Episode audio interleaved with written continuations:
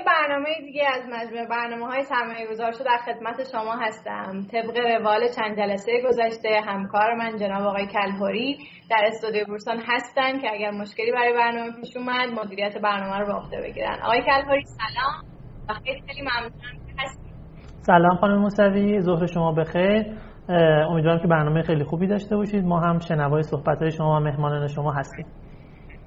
سلامت باشید. متشکرم. خب این اتفاق خوبی که الان افتاده اینه که کلی تجهیزات برام فرستادن و احتمالاً شما دارین تصویر من رو خیلی بهتر می‌بینید. امیدوارم که برای صدا هم مشکلی پیش نیاد و اگر مشکلی هم پیش اومد میدونم که همکار من جناب آقای کلهوری هستن برای اینکه کمک بکنن. خب بریم به موضوع اصلی برنامه. نمیدونم یادتون هست یا نه، ولی تو اون جلسات قبلی که با آقای دکتر رودی در رابطه با بحث بدهی و اعتبار صحبت میکردم، ایشون توضیح دادن که ما معمولا نباید قرض بگیریم و توضیح دادن که اگر که خواستیم یه روزی قرض بگیریم باید چند تا مرحله رو پشت سر بگذاریم. تو گام اول اول باید صبر کنیم و با خودمون بگیم که آیا واقعا به اون خریدی که میخوایم انجام بدیم نیاز داریم یا نه. تو گام دوم باید از صندوق‌های اضطراری یا پس‌اندازمون استفاده کنیم و تو گام سوم اگر هیچ کدوم از این دوتا مرحله جواب ندادن با نهایت تعصب و تأثر میتونیم قرض بگیریم. و اینجا منظور از قرض در واقع هر نوع قرضی میتونه از خانواده باشه، از دوستان باشه، وام یا تسهیلات بانکی باشه. بعد توضیح دادن که ما فقط حق داریم سی درصد از درآمدمون رو برای قرض گرفتن کنار بگذاریم. اونجا یه سوالی این وسط ذهن من درگیر کرد، این که توی کشوری که ما حدود چهل یا پنجاه درصد تورم داریم آیا گرفتن وام کلن کار درستی هست یا درست نیست؟ یه موقع بررسی کردم و متوجه شدم که ما دو نوع بدهی داریم، یه بدهی بد و یه بدهی خوب. بدهی بد زمانیه که ما ظرفیت بدهی خودمون رو نمیدونیم، نمیدونیم چقدر درآمد داریم، چقدر هزینه داریم، نمیدونیم باید چند تا قسط بدیم، هر قسط چقدر برامون آب میخوره و در نهایت کی هم میگه این قسطامون قرار تموم بشه. و از اون ورش یه دونه بدهی خوب داریم که ما بدهیمون رو اهرم میکنیم برای اینکه در آینده ثروت بیشتر یا سود بیشتری نصیبمون بشه. اهرم کردن بدهی یعنی چی؟ بریم ویدیو رو ببینیم و برگردیم. به خرید خانه فکر کنید. ممکن است بخواهید ملکی را خریداری کنید که صد هزار دلار ارزش دارد، بنابراین برای گرفتن وام یا وام مسکن به بانک مراجعه می‌کنید. این بانک درخواست می‌کند که شما بیست درصد از ارزش آن ملک را به عنوان پیش پرداخت وام واریز کنید. بنابراین با بیست هزار دلار اکنون می‌توانید مالکیت یک خانه صد هزار دلاری را در اختیار داشته باشید. اینجا نسبت بدهی به دارایی خالص یا اهرم در املاک و مستقلات را مشاهده می‌کنید. شما خانه را با نسبت پنج به یک خریداری کردید، زیرا بیست هزار دلار یک پنجم از صد هزار دلار است. یک سال بعد بازار املاک پنجاه درصد رشد کرده و شما تصمیم می‌گیرید که این ملک را صد و پنجاه هزار دلار بفروشید و سود پنجاه هزار دلاری به دست آورید. اگر وام بانکی نگرفته بودید و برای خرید یک استودیوی کوچک به قیمت بیست هزار دلار اقدام کرده بودید، حالا سود شما بعد از رشد پنجاه درصدی تنها ده هزار دلار بود. اهرم پنج به یک این امکان را برای شما فراهم آورده که پنج برابر بیشتر از زمانی که بدون اهرم معامله می‌کردید سود ببرید. خب فکر کنم همه ما به صورت شهودی اینو می‌بینیم که مثلا وقتی می‌خوایم یه خونه یه خونه‌ای پیدا پیدا می‌کنیم که روش یه وامی باشه، اسمش میشه که در آینده یه سود بیشتری درآمد بخوره. حالا همه داریم کنار، فرض کنیم که ما در نهایت تصمیم گرفتیم که بریم وام. سوال من اینه که چه محصولات مالی در انتظار ماست و برای صحبت کردم از جناب آقای رضا قاضی‌پور، مدیر اسبق اعتبارات آورمیان. میخوایم با ایشون صحبت کنیم و ببینیم که بحث مدیریتی و اعتبارات اصلا به چه صورتی است. جناب آقای قاضی‌پور سلام علیکم. سلام، من نمیدونم صدای من خوب میاد؟ بله بله صدای شما خوب دارم. من در خدمت شما هستم، شما سوالاتتون رو بفرمایید. ولی من خاطرم است قبلش با هم صحبت میکنیم اصلا میخواستیم ببینیم بانک خوب کدوم بانکیه. بله بله به این موضوع هم حتما میرسیم. حالا میخوایم از اینجا شروع بکنیم. فرض کنیم که من اصلا میخوام به یه بانکی مراجعه بکنم، چه ملاک‌ها و معیارهایی برای یه بانک خوب باید در نظر بگیرم؟ خواهش می‌کنم. ببینین دقیقاً بحث شما خیلی جالب بود، قبلش هم که شروع کردی در مورد اون دوست عزیزمون صحبت کردید که توضیح میدادن که آدم باید چقدر از سرمایه‌اش رو بذاره برای وام گرفتن، در چه شرایطی باید وام بگیره. ولی الان رسیدیم به این که میخوایم بریم یه بانک و از دو تا منظر باید بهش واقعا نگاه بکنیم، یکی از نگاه سپرده‌گذاران و یکی از نگاه تسهیلات گیرندگان. یعنی بانک خوب دو تا یعنی دو بخش داره، یه سری در واقع استفاده کنندگان از منابع هستن و دیگری در واقع کسایی هستن که به بانک‌ها قرض میدن، یعنی سپرده‌گذار هستن. حالا و واقعا این دوتا دید میتونه تا یه جایی در واقع با هم دیگه مغایر باشه، چون منافع آدمایی که در واقع میخوان از این منابع یا مصارف استفاده کنن متفاوته. یه گروه هستن میگن که آقا ما میخوام بیام پولمون رو بذاریم اونجا و سود خوب و مناسبی بگیریم، ما میخوایم به بانک قرض بدیم، پس بهترین حالت اینه که آقا اون بانکه بیشترین سود رو به من بده. در وهله اول اون تسهیلات گیرندگان هم میان میگن که آقا من میخوام برم یه بانکی برم که حتما ازش بتونم با قیمت خیلی خیلی ارزونتر پول قرض بگیرم. خب همین تو همینجا میبینیم که دو تا اختلاف دیدگاه وجود داره، یعنی سپرده‌گذارا دنبال این هستن که منافع خودشون رو با بالا بردن نرخ پول با حد اکثر بکنن، قرض دادن به ما، و از اون طرف در واقع تسهیلات گیرندگان هستن که میخوان در واقع با یه هزینه کمتری تامین مالی بشن. من چون خیلی این بحث بحث میتونه دامنه دار و دنباله دار باشه، حتما دوستان دیگه هم هستن که میتونن بیان به این جمع و اضافه بشن. همونطور که در مورد نحوه قرض گرفتن صحبت کردیم، من اگه اجازه بدیم با اینکه من مدیر اعتبارات بودم، تو قسمتی بودم که در واقع پول قرض میدادم، ولی خب یه زمانی هم در واقع سابقه‌ای داشتم که مسئول شعبه بودم و مسئولم رئیس، به قول این فرنگی‌ها رئیس کردن پول بود، یعنی پول از دست مردم باید میگرفتم که منابع تامین میکردم.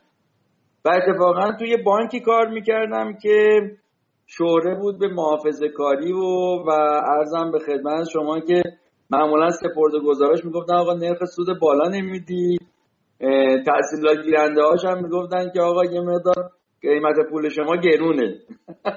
یعنی هر دوشو در واقع این فیدبک ها رو میگرفتیم. ولی خب من دیگه این تجربه این مدت سالهایی که در واقع بود و اون ارتباطی که با مردم داشتم، سعی میکردم بهشون توجیه بکنم که چه از در واقع بانک داره از چه منطقی استفاده میکنه که شما در واقع فقط فقط قیمت پول رو نباید برای ملاک قرار بدید که یه بانکی بانک خوب هستش. یعنی این ملاک تنها ملاک نیست. این موضوع رو من اجازه بدید که اول برم سمت ساید سپرده‌گذارا که آقا از نظر سپرده‌گذارا یه بانک خوب باید چه ملاکایی داشته باشه. من برای اینکه بخوام برم اینجا به این بانک قرض بدم چه در واقع ملاکایی رو در نظر بگیرم، چه فاکتورهایی در نظر بگیرم و فقط همه داستانم این نباشه که به من داره نرخ سود بالاتر میده. ببینید مهمترین موضوع توی قرض دادن این هستش که حالا خیلی به قول معروف به زبان عامی ما بخوایم صحبت بکنیم در راستای همون صحبت‌های آقای دکتر، خیلی به زبان عامی هستش که آقا وقتی دارین پول رو قرض میدید به یه شخصی، خارج از اینکه اصلا این بانک باشه یا یه شخص مثل دوستان و فامیل و آشنایان باشه، سه تا موضوع کلیدی رو باید در نظر بگیرید. این سه تا موضوع کلیدی اینه که اولا اولا برای چی دارید این وام رو به اون شخص میدید؟ برای چی؟ یعنی اگر منی که اومدم در واقع مثلا از یکی از دوستم قرض گرفتم، گفتم آقا یا خانم فلانی من الان یه قرضی میخوام، اولین سوالتون باید باشه که برای چی میخواد. خب و دومین سوالتون این باید باشه که اینو چطوری پس میدید. یعنی خیلی ساده و در چه مدتی این رو پس میدین. یعنی این سه تا سوال اساسی شما اگر مدیر اعتبارات خوبی باشید باید بلد باشید به این سه تا سوال اساسی جواب بدید. حالا این میتونه به صورت شخصی باشه، یعنی منی که میام در واقع از یه شخصی از یه شخص دیگه قرض میگیرم، یا این که در واقع میام بانک یا میام یه سپرده‌ای رو در اختیار بانک قرار میدم که این سپرده میخواد چیکار بکنه، به من قراره یه سودی بده. پس باید من به عنوان سپرده گذار مطمئن باشم از این که آقا این بانک میتونه وفای عهد بکنه. یعنی چی؟ یعنی میتونه آقا در یک تایمی که به من قول داده پولمو پس بده و با اون نرخی که در واقع به من قول داده اونها رو برگردونه و تو اون زمانی که در واقع مشخص است اینو در واقع تو اون تایمی که با هم قرارداد بستیم اینو به من پس بده. اگر یکی از این سه تا در واقع دوچار مشکل بشه، خب یعنی نشون میده که بانک بانک خوبی نیست. حالا این بانک کارش چیه؟ کارش اینه که پول مردم رو میگیره میره به دیگران قرض میده، یعنی تسهیلات میگیره، تسهیلات میده. خب اگر یه بانکی وجود داشته باشه، مثلا در در مملکت خودمون کم از این بانک‌ها داریم، ماشاءالله بانک خراب زیاد داریم. یعنی چیکار کردن این بانک‌ها؟ رفتن پول مردم رو گرفتن، گفتن آقا من سپرده کوتاه مدت از شما میگیرم، سپرده بلند مدت میگیرم، میان مدت میگیرم با ترم‌های مختلف. بعد این پول رو رفتن به یه گروه قرض دادن. ولی اون مدیر اعتباراتشون که مثل من بودن شاید درسشون خوب بلد نبودن، یا اون بدنه ای که در واقع اون بانکی که داره تصمیم گیری میکنه که به کی قرض بده. ما الان من یه اسلایدی بودش که میخواستم برای شما بفرستم، ولی چون خیلی قدیمی بود، مال چند سال پیش بود و وضع تازه چند سال پیش بهتر از الان بود، داشتم نگاه میکردم که یه بانکی که بانک خیلی معروفی هم از اسم اسمشو نمیبرم چون حالا ممکنه در واقع چیز باشه، ولی مثلا از هر صد تومانی که در واقع به مردم داده چهل تومنش بر نگشته. یعنی چی؟ یعنی چهل درصد پول سپرده گذارا رو به گروهی از افراد وام داده که اینا فارغ از این که این چه نرخی دارن این پول بر نگشته. بانک یک واسطه وجوهه، پول رو از دست مردم میگیره، قرض میگیره و به دیگران قرض میده. اگر در واقع توی قرض دادن به دیگران اون سه تا سال اصلی رو از خودش نکرده باشه و از اون افراد نتونسته باشه سر وقت پولشون رو پس بگیره، اولین مسئله‌ای که در خطر میفته پول سپرده گذاراست.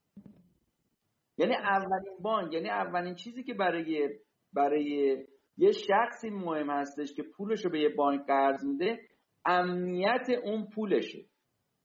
خارج از این که آقا این با چه نرخ سودی قرار هستش که بانک به من این رو پس، یعنی در واقع با من قرار گذاشته.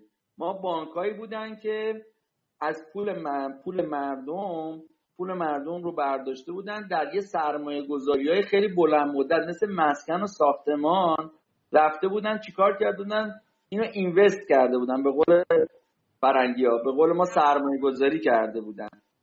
خب این سرمایه گذاری شما توی قراردادایی که بین بانک و افراد نوشته میشه معمولاً این هستش که مثل مهریه میمونه این سپرده.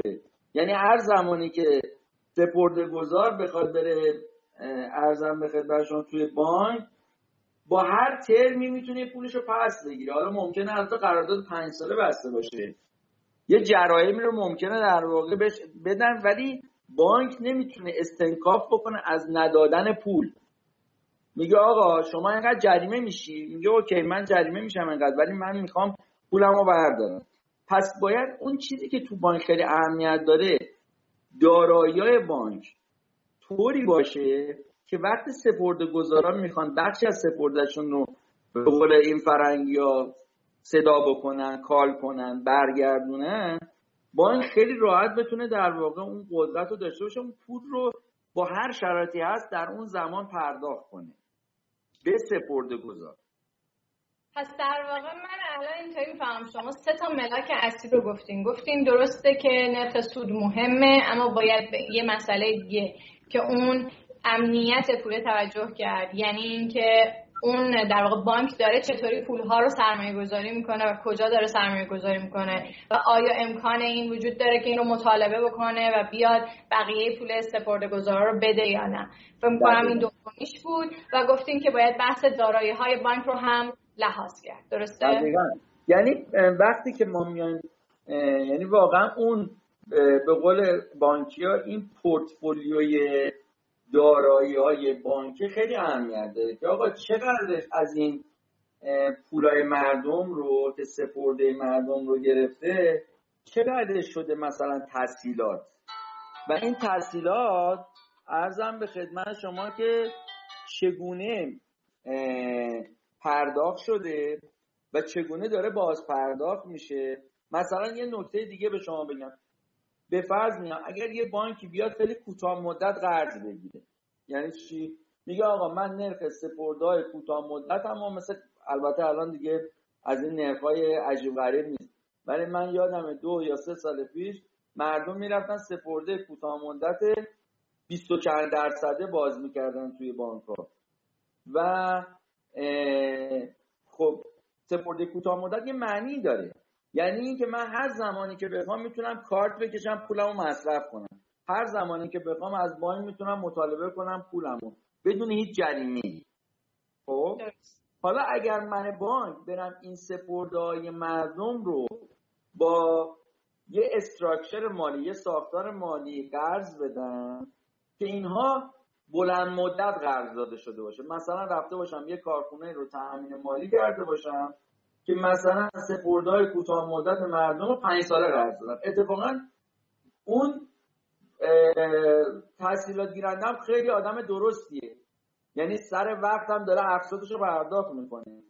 ولی وقتی که سررسید بدهی‌ها و دارایی‌های این بانک با هم دیگه نخونه، دچار بحران میشه، چون خیلی در واقع نیاز دارن که سپرده‌هاشون رو تو همون زمان کوتاه از بانک مطالبه کنن، ولی شما رفتی بانک قراردادی هم بستی با یه آدم اتفاقا خیلی خوش‌حساب که سر وقتاً داره اقساطش رو پرداخت میکنه، اما چون سررسید بدهی‌ها یعنی سپرده‌های مردم با دارایی‌ها یعنی تسهیلات همخوانی نداره، اون بانک دچار مشکل میشه.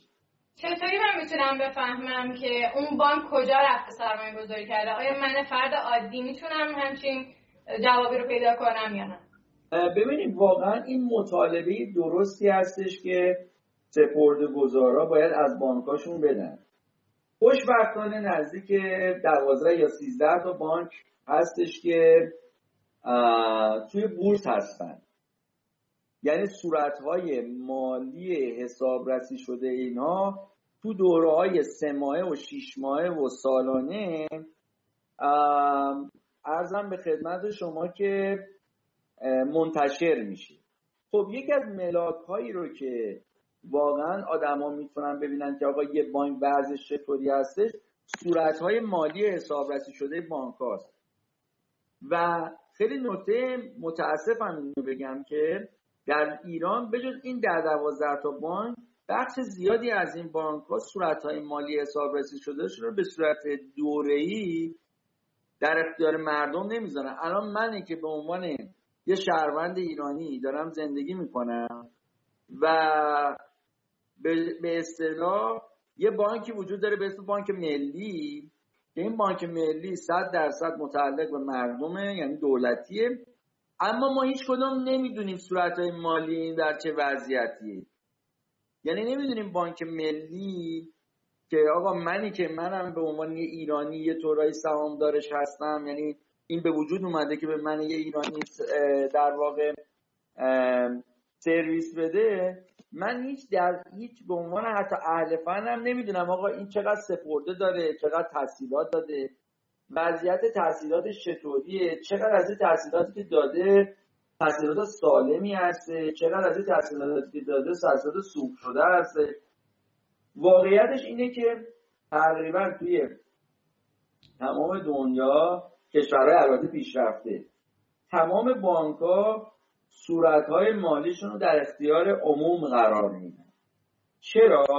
برای این که بدونن که آقا وضعیت، یعنی اجبار دولت، اجبار اون نهاد ناظر هستش مثل بانک مرکزی، اجبار میکنن بانک‌ها رو که آقا شما به صورت دوره‌ای باید صورت‌های مالی تو در اختیار عموم قرار بدی. ما الان چند تا بانک داریم آقای قاضی‌پور در ایران حدوداً میدونیم؟ بیست و نه تا بانک اگه اشتباه نکنم. چند تا از اینا گفتین در روسن؟ حدود یازده یا دوازده تا بانک اگه اشتباه نکنم که در واقع پیشنهاد شما اینه که بریم سمت اونهایی که صورت‌های مالیشون رو در بورس هست و میتونیم بهشون مراجعه بکنیم. دقیقاً. ولی خب واقعیتش اینجا هستش که همه مردم سواد مالی ندارن. یه بخشی از در واقع خود بانک‌ها باید اینها رو در واقع اجبارشون بکنیم که اون پارامترهای مهم رو افشا بکنن و برای مردم نشون بدیم که آقا چه پارامترهای مهم هستش که شما پولت رو در یه بانکی بگذاری که مطمئن بشی که این به قول معروف این پول خورده نمیشه، این پول از بین نمیده، این پول برمیگرده. بله. شما اشاره کردین، گفتین که سه تا سوالی که باید جواب بدیم اینه که برای چی میخوای این پوله رو بگیری، کی پوله رو پس میدی و اینکه چطوری پسش میدی. من فکر کنم که من اینطوری فهمیدمش که آدما وقتی به بانک مراجعه میکنن یه اعتباری اونجا ساخته میشه براشون و من نمیدونم که این اعتبار سنجیه توی ایران اصلا چطوری انجام میشه و آیا اصلا کسی بهش اهمیت میده یا یه چیز ساختگیه که گذاشتیمش و همینطوری برای قشنگی. ممنون میشم یه یکم راجع به این قضیه توضیح بدید. اعتبار سنجی. ببینید ما یه مشکل خیلی اساسی داریم توی مملکتمون و اونم در واقع اعتبار سنجی اشخاص حقیقی هستش. یعنی افرادی که میان توی بانکی طلب وام میکنن. چرا این واقعا دوچار مشکل هست؟ چون تو تمام دنیا، یعنی تو بازم کشورهای پیشرفته، هر شخص حقیقی باید یک بیلان مالی داشته باشه و این بیلان مالی رو باید در واقع گزارش بده به نهاد مالیاتیش. یعنی چی؟ یعنی اینکه آقا من که رضا قاضی‌پور هستم به عنوان یه شخص باید در واقع ممکنه مالیاتم هم داره از حقوقم پرداخت میشه، ولی همیشه من باید یک عین شرکت ها یه صورت مالی داشته باشم که آقا چقدر من درآمدهام بوده و چقدر هزینه هام بوده و این درآمدهای اون بر اساس اون درآمدها و اون قوانین چقدر من مشمول مالیات می شدم، چقدر معاف از مالیات می شدم. یعنی من باید صورت های مالی شفاف داشته باشم. اولین مشکلی تو این مملکت وجود داره اینه که تقریبا هیچ فرد ایرانی در واقع صورت‌های مالی شفاف نداره به عنوان شخص. حالا درسته ما یه سری مشاغل آزاد داریم که به اونها در واقع میگن که آقا بعد بریم مثلا سوپر داره، نمیدونم بقالی داره، خیاطی داره و فرص قانونی هستش که اینا برن خودشون رو به عنوان مشاغل آزاد معرفی کنن، به قول معروف صورت سود و زیانشون رو، ترازنامه‌شون رو هر سال به اداره مالیات گزارش بدن. اما تقریباً میشه گفت اکثر مردم ایران یا این کار انجام نمیده، حتی اون مشاغل آزاد هم با خودش یه مشکلات خاصی داره، یا اصلا با این اصلا با این ادبیات آشنا نیست. وقتی که این نمیدونیم که با چه آدمایی در تماس هستیم و بعد متاسفانه حالا اومدن در واقع تو این چند سال اخیر یه کاری داره بانک مرکزی انجام میده، یه شرکتی رو به اسم رتبه‌بندی اعتباری ایران اگه اشتباه نکنم که وظیفه‌اش این بوده که آقا بره دنبال این که یه راه حلی پیدا بکنه که مردم رو از نظر اعتباری رتبه بندی بکنیم.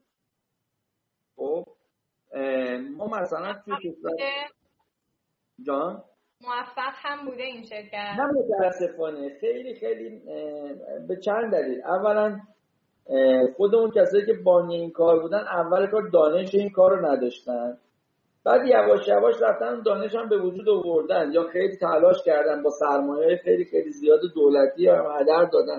واقعا این داستان رتبه بندی اعتبار فکر می‌کنم مثلا این شرکت الان دوازده یا سیزده ساله ثبت شده، ولی واقعا الان هم یه سری تبلیغات رو من دارم میبینم که آقا شما یه اس ام اس میدی اینقدر پرداخت میکنی ما رتبه رتبه شما رو میدیم. ولی این خیلی خیلی خیلی ساده است. ما تو کشورهای پیشرفته یه جایی داریم به اسم یه چیزی هستش به اسم کریدیت برو. کریدیت برو جایی هستن که ثبت و ضبط میکنن خریدا و در واقع قول و قرارهای شما رو توی سیستم. یعنی چی؟ مثلا من اگر اجاره خونم رو به صاحب خونم پرداخت نکنم، به جز اون اختلافه بین صاحب خونه من و من و شورای حل اختلاف و اینا، هیچ کس دیگه در نظر در نظر در واقع در جریان قرار نمیده که آقا این رضا قضی‌پور آدم بدقولیه، سر ما اجاره خونه‌اشو پرداخت نمی‌کنه یا شارژ خونه‌اش رو به عنوان کسی که در واقع توی یک مجتمع آپارتمانی زندگی میکنه سر وقت شارژ خونه‌شو پرداخت نمیکنه. در واقع شما میگین که ما یه سیستمی داریم که این سیستم انسجام کامل رو نداره که بیاد از همه جا اطلاعات رو بگیره و یه جا ذخیره بکنه. این اطلاعات بتونه کمک بکنه به بانک که بتونه اعتبار سنجی درستی انجام بده. به همین خاطر بانک‌ها در ایران تا میری میگی سلام علیکم، میگه چه وثیقه‌ای به من میدی؟ چرا؟ چون اطمینان نداره از گردش وجود بچه زرد شما، چون نمیدونه واقعا این پولی رو که شما دارید در میارید و دارید درست اظهار میکنید یا نه. در مورد در مورد شرکت ها خب یه مقدار این راحت تره، هرچند که متاسفانه متاسفانه در کشور ما شرکت های چند دفتره وجود دارن. یعنی به بانک یکی از دفاتر مالیشون رو نشون میدن میخوان وام بگیرن، خیلی خوب نشونش میدن، میرن اداره مالیات میگن آقا ما نمیخوایم مالیات پرداخت کنیم، در نتیجه خودشون رو زیانده نشون میدن. در نتیجه نمیدونی که واقعا یعنی شرکتایی که در ایران چقدر خیلی تعدادشون کمه که تک دفتره باشن، خیلی شفاف عمل بکنن. به هر حال الان این بورس اوراق بهادار که این شرکت‌ها که دارن میرن داخلش، یه اصلی که داره اینه که در واقع اینا اجبار دارن که تک دفتره باشن و خیلی کمک میکنه به حتیش بانک‌ها، به مؤسسات اعتباری که اینا رو بنفاذ. وقتی میگن آقا این شرکت بورسیه، خیلی بانک‌ها راغب‌تر هستن به این شرکت‌ها با وثایق راحت‌تر وام بدن. ولی در مورد اشخاص وقتی شما نمیدونی که آقا طرف قبض آب و برق و گاز تلفنش رو سر وقت پرداخت میکنه یا نه، متاسفانه توی ایران کریدیت کارت تا چند سال پیش اصلا حرام بود، یه چیز فقهی از نظر فقهی حرام بود. حالا دیگه من سوادم نمیرسه، ولی الان آقایونی اومدن در علمای در واقع قم الان چیز کردن که شما میتونید بانک‌ها میتونن به اشخاص کارت اعتباری بدن، حالا در عقود اسلامی. خب آقای رودی برگردیم سر اصل مطلب، به خاطر اینکه من سوالات زیادی دارم و دوست دارم این سوالات رو از شما بپرسم. یکی دیگه از سوالات که وجود داره اینه که مثلا من خودم توی زندگیم کلا یه دونه وام گرفتم، اونم وام ازدواجم بوده، ولی من هر چقدر من هر چقدر حساب میکنم میبینم که به من گفتن این وام مثلا هجده درصد نرخ بهره‌اش، ولی من حساب میکنم میشه بیست و پنج درصد. من میخوام بدونم بانک‌ها این حساب کتابشون رو چطوری انجام میدن، چند تا هزینه از مشتریاشون میگیرن؟ آها ببینید، اولا این بانک به بانک متفاوته. البته در مورد وام ازدواج خب الان میدونین وام ازدواج وام دستوریه، یعنی در واقع بانک مرکزی و دولت اجبار کرده توی طبق یه مقررات خاصی که عملاً به در واقع زوجای جوان بگن که بیاین در واقع از تحصیلات استفاده بکنید و این هم خیلی دستخوش تغییرات مختلفی بوده. اما واقعا تو این چارچوب مثلا وام ازدواج تقریبا من میتونم به قد بگم که بین مثلا بانک به فرض اون بانکی که من قبلا کار میکردم خاورمیانه و بانکتات به خاطر که دستوری خیلی خیلی ریجید مبالغش مشخص و اینا خیلی این محاسبات چیز نیست. ببینیم یه مشکل اساسی که وجود داره مثلا این که میگن آقا نرخ نحوه محاسبه کردن مهمه ها. من حالا در مورد نحوه محاسبه توضیح میدم. ببینیم ما کلا در بانک‌ها این عقود تحصیلاتیمون دو قسمتن، یعنی دو تا زیر شاخه دارن، یکی عقود مبادله‌ای بهشون میگن، یکی عقود مشارکتی. خب عقود مشارکتی عقودی هستن که در واقع یه قراردادی بین بانک و تسهیلات گیرنده ها در واقع بسته میشه و بر اساس این عقود مشارکتی شما میتونید سعی دور البته دیگه اینقدر ابتکار در آوردن ما عقود مشارکتی که شبیه مبادله هم بودش حالا توضیح میدم دلیلش چی بود که رفتن سمت یه همچین داستانی، ولی کلیتش اینه که رابطه بین بانک و عرضم به خدمت شما تسهیلات گیرنده یه رابطه شراکتی، یعنی میگه آقا شما میخوای بری واردات غلات بکنی، من بانکم میام پول میگذارم و این پول رو مثلا توی دوره سه ماهه با یه نرخ مشخصی باید به من برگردم. من نماز میکنم ما سه چهار دقیقه بیشتر وقت نداریم. من ممنون میشم تشکر بفرم نه این رو ادامه بدین لطفا فقط تو سه چهار دقیقه. ببینید بعد قسمت های دیگه بذاریم، قسمت چند و چند و چند بعد بذاریم که قشنگ بتونیم این مفاهیم بانکی رو روشن کنیم. ولی در مورد عقود مشارکتی همین عرض بکنم آقا یه شراکت. در مورد عقود مبادله معمولا میگن این به بانکداری ربوی خیلی نزدیک‌تره. یعنی چی؟ یعنی شما درسته که بازم برای چه چیزی به چه فرمی در قالب عقود اسلامی در واقع این انجام میشه، ولی به صورت اقساطی باید شما یه سری قسط پرداخت کنید. خب یعنی من مثلا این وام ازدواج الان وام ازدواج میکنم اگه اشتباه نکنم رقمش رو الان هی تغییر میکنه نمیدونم الان شده نفری سی میلیون تومانی همچین چیزی و باید نمیدونم در سه سال این باز پرداخت بشه به اقساطی، یعنی ماه به ماه شما باید در واقع یه رقمی رو پرداخت بکنید. در مورد این نرخ‌ها هم ما ببینید محاسبه هزینه پول وقتی مش... به صورت مشارکتی هستش عین سپرده با میمونه، یعنی شما سپرده خیلی ساده است، یعنی شما نرخ سود سپرده‌تون رو در جمهوری اسلامی شکل البته اه... یه مقدار فرق میکنه تقسیم بر سیصد و شصت و پنج میکنی ضرب در تعداد روزهایی که در واقع در اختیار اون شخص قرار داره ضرب در اون نرخ مشخص میشه در واقع اون بهره سودی که در واقع متعلق میشه به وام. مثلا اگر من صد تومن یه وامی بگیرم با نرخ بهره بیست درصد و مثلا شصت روز در اختیارم باشه بیست رو باید تقسیم بر سیصد و شصت و پنج بکنم ضرب در اون شصت روزش بکنم ضرب در اون مقدار پولی که در اختیارم بوده میشه آقا سود پولی که بعد بانک از من بگیره.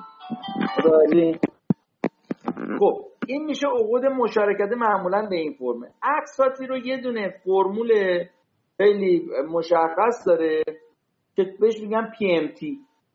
یعنی چی؟ یعنی ما میایم چطوری اقساط رو یه نرخ رو براش مشخص میکنیم و میگیم که آقا در میخوایم نرخ مؤثر این پول که ما به شما قرض دادیم با این اقساطی که شما در ما باید پرداخت بکنید مثلا در سه سال بعد نرخ مؤثرش باشه مثلا بیست درصد.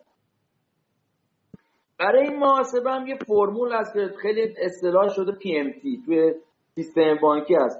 من اتفاقا برای اینکه مردم خیلی راحت باشن اگر همه به اکسل آشنایی داشته باشن میتونن خیلی راحت برن توی بخش فاینانشیال اکسل بزنن پی ام تی، بعد اونو باز کنن، اون نرخ سودی رو که بانک بهشون میگه رو وارد بکنن، سالانه است، ماهانه است، چه شکلی، اون بستگی داره.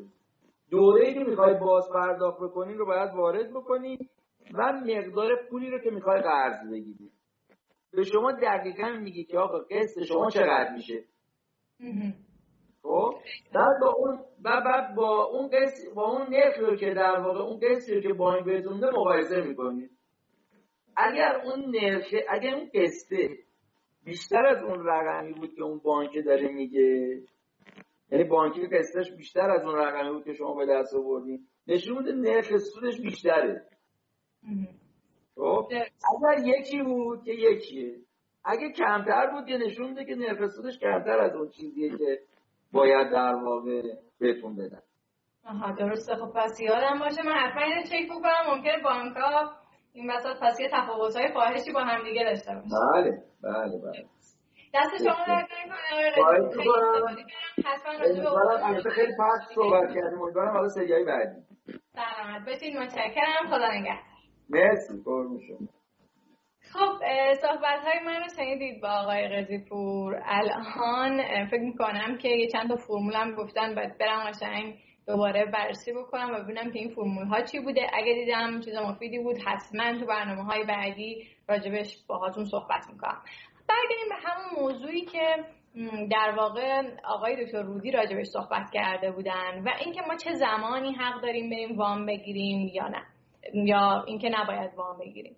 معمولا گفته میشه تو شرایط مطلوب اقتصادی، به خاطر اینکه همه چیز گل و بلبله، شما خیلی راحت حقوقتون میگیری، خیلی قیمت‌ها ثبات داره، در این حالت آدم‌ها معمولا یه بخشی از حقوقی که میگیرن رو صرف نیازهای ضروریشون میکنن، یه بخشش رو صرف تمایلاتشون میکنن و یه بخشش رو در واقع پس انداز میکنن. اما تو زمانی که شرایط اقتصادی اینقدر خوب نیست و دچار مشکله، معمولا اینجوریه که پرداخت‌ها و حقوق‌ها با تأخیر صورت میگیره یا ممکنه خیلی از مواقع تعدیل نیرو داشته باشه یه شرکت. پس بهتر موقع گرفتن وام حتما این رو در نظر بگیریم که ما تو چه موقعیت اقتصادی الان قرار داریم. بازم نکاتی توی این مسئله هست که فکر می‌کنم اگر وقت آوردیم دوباره راجع بهش صحبت می‌کنیم.